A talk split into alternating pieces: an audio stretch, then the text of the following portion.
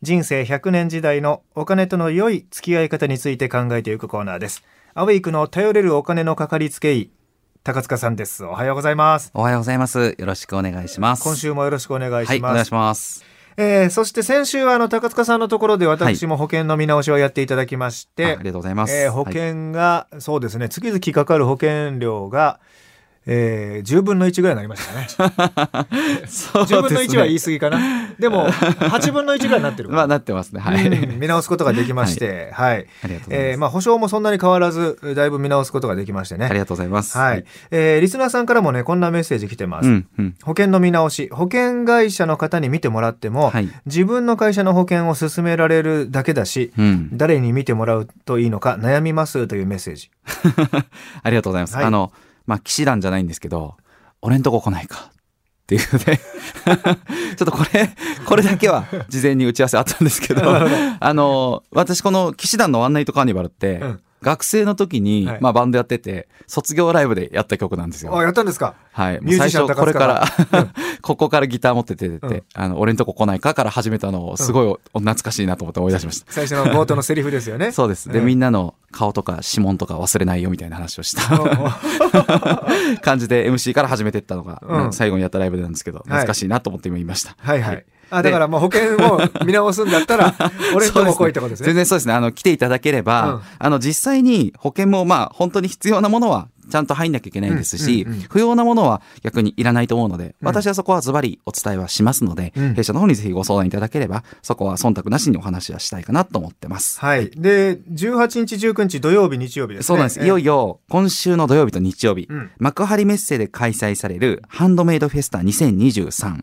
フィナンシャルクリエイトがブースの方を出展いたします。うんで、こちらの方では、弊社の IFA の先生、たくさん来てですね、ミニ家計診断を行います。うんで、その場で、結構皆さんの家計を、インフレっていうのをちゃんと入れた家計分析やってみてそれをチャートで見てですね、うんどんな感じになるのか、パッとですけど、20分ぐらいですけど、うんやるっていうのを、もう並んでる方全部やっていこうと思ってます。インフレ要素も入れてそうです。んで、私も行こうと思ってますので、うん相談も無料になってます。ぜひいらっしゃっていただければ、うんまあ、もしかしたら私の方が直接聞けることもあると思いますので、聞きたいことある方、さっきの方も保険証券もぜひ持ってきていただいても構いませんので、はい遊びに来ていただければ幸いです。はい、僕もね保険証券もう10年以上払ってきた あの保険の証券すべて高塚さんに託して「ちょっと預かりますね」って言って。でもうねしばらくしたら「これで」って言って帰ってきてもう答えが早いっていうね ありがとうございます本当にね。ありがとうございます。はい。えー今週の土日18日19日、えーハンドメイドフェスタ幕張メッセで開催されますフィナンシャルクリエイトのブースがあって、えー相談は無料ということですがそうですね。えー入場料はねハンドメイドフェスタの入場料当日券が800円前より700円で入場していただいて、はい。相談は無料ということですね。そうですね。はい。はい。で同じく保険の質問なんですが、はい。えー外貨保険をかけていますと。うん、うん、うん。で円安のため毎月2万円近く払っています。はい。まだ始めて1年半ですが、この円安の中、払っていくのはどうなのかなと、うんえーやめて他の貯蓄に回すのか迷いどころです。えー保険とは別に就寝とがん保険にも入っていますというなるほど。うんありがとうございます。まずあの、これいろいろちょっとあるんですけど、はいあの、保険っていう意味で、あの、まず保証っていうところで持っていきたいってなれば、貯蓄保険はちょっと違うんですよ。本当は保険って本質的には全部掛け捨てなので、うん掛け捨ての保証と貯蓄系のもの、債券っていうのは組み合わさってうん保険は貯蓄系に見えてるだけなんですね。はい。なので、貯めていくってことだけで考えてらっしゃるんであれば、本来保険を使うっていうのはあってはないんですよ。うんただ一方で、あの保険は強制的に貯蓄してくれるうんというところもあるので、まあ保険を代わりに、あの代替案として使っていく。これはなしではないかと思います。うんただ一方でもう一つ、外貨を貯めていく。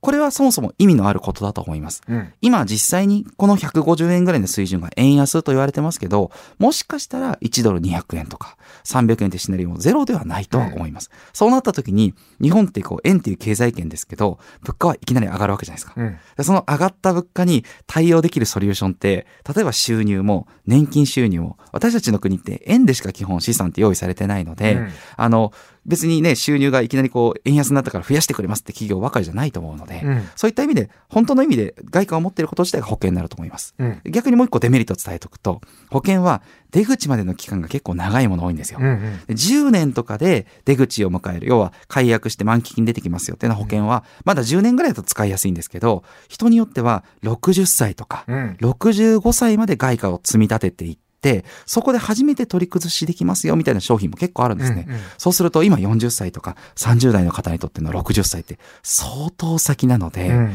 で、その例えば60歳で外貨上で1.2倍になりますよとか、そういったご案内を受けてて120%か預金よりマシかなって入ってる方とかだと、インフレでもそもそも物の値段2倍になっちゃうかもしれないみたいな、うんインフレ負けしちゃうぐらいの可能性もあるんですね。うんそういった長いものをやっぱり貯めるっていうと不向きになるので、うんその辺もご注意いただきたいかなと。出口が何年あるか、これもぜひ見ていただきたいかなと思いますね。僕も外貨預金やってたんですけどね僕はたまたまその十数年前に外貨預金外貨保険か、はい外貨建ての保険をやっていて、いまあ1ドルが80円ぐらいの時に始めて、はい。できもう去年で出たんですけども、はい出口で140円ぐらいだったので、うんうんうんもうだいぶあの為替差益っていうのもあったんですけど、はいまあ、そもそもその為替差益があろうがなかろうが、はい外貨で資産を持っておくということのメリットというのをまず考えるそうです。外貨を持つことが保険になるとあですね。と月々外貨を購入しているのと同じ形になるので、はいえーその平準化されますよね。そうです。為替は平準化されるんで、うん。あの、一括でやっぱり老後に、やっぱり外貨を持ってなきゃねって言って、うん。あの、保険代わりに外貨を買うっていうよりは、コツコツ買ってった方がやりやすいのはあるので、若い方にとっては外貨を積むこと自体は悪いアイデアはないんで,、うん。ではないんです。ただ保険って商品にしちゃうと、うん。何年後って出口がやっぱり固定されちゃうので、その、その中でまあ10年ぐらいの短い、まあそれ10年も長いですけど、うん。保険にしては短いものだったらまだいいんですけど、うん。20年とか30年の外貨保険って結構売る FP さん多いんですよ。うんで、例えばある会社だと18年以上で設計すると僕らの売った側の売り上げが上がるからそうですね18年以上で設計するとそんな裏側汚いこともやってたりするので、うんそういった理由で60払いとか65払いで提案されちゃってる方非常に多いので、うんまあぜひご注意いただければとは思います。僕の場合は11年で出ました。あ、なるほど。はい。まあそのぐらいで出れればうんそんな長くはないので、まあやってて強制的に溜まってたねっていう意味では良かったなと思えるんですけどね。結果ね、貯金がよくできたなとはいいうふふうに僕も感じたんで、はいえーよかったですね。はい。今日の内容は、アウェイクのポッドキャスト、Spotify や Apple のポッドキャストでも聞いていただけます。過去の放送分もありますので、よかったら聞き直してみてください。フィナンシャルクリエイト代表取締役、高塚智博さんでした。ありがとうございました。ありがとうございましたまた来週もお願いします。はい。お願いいたします。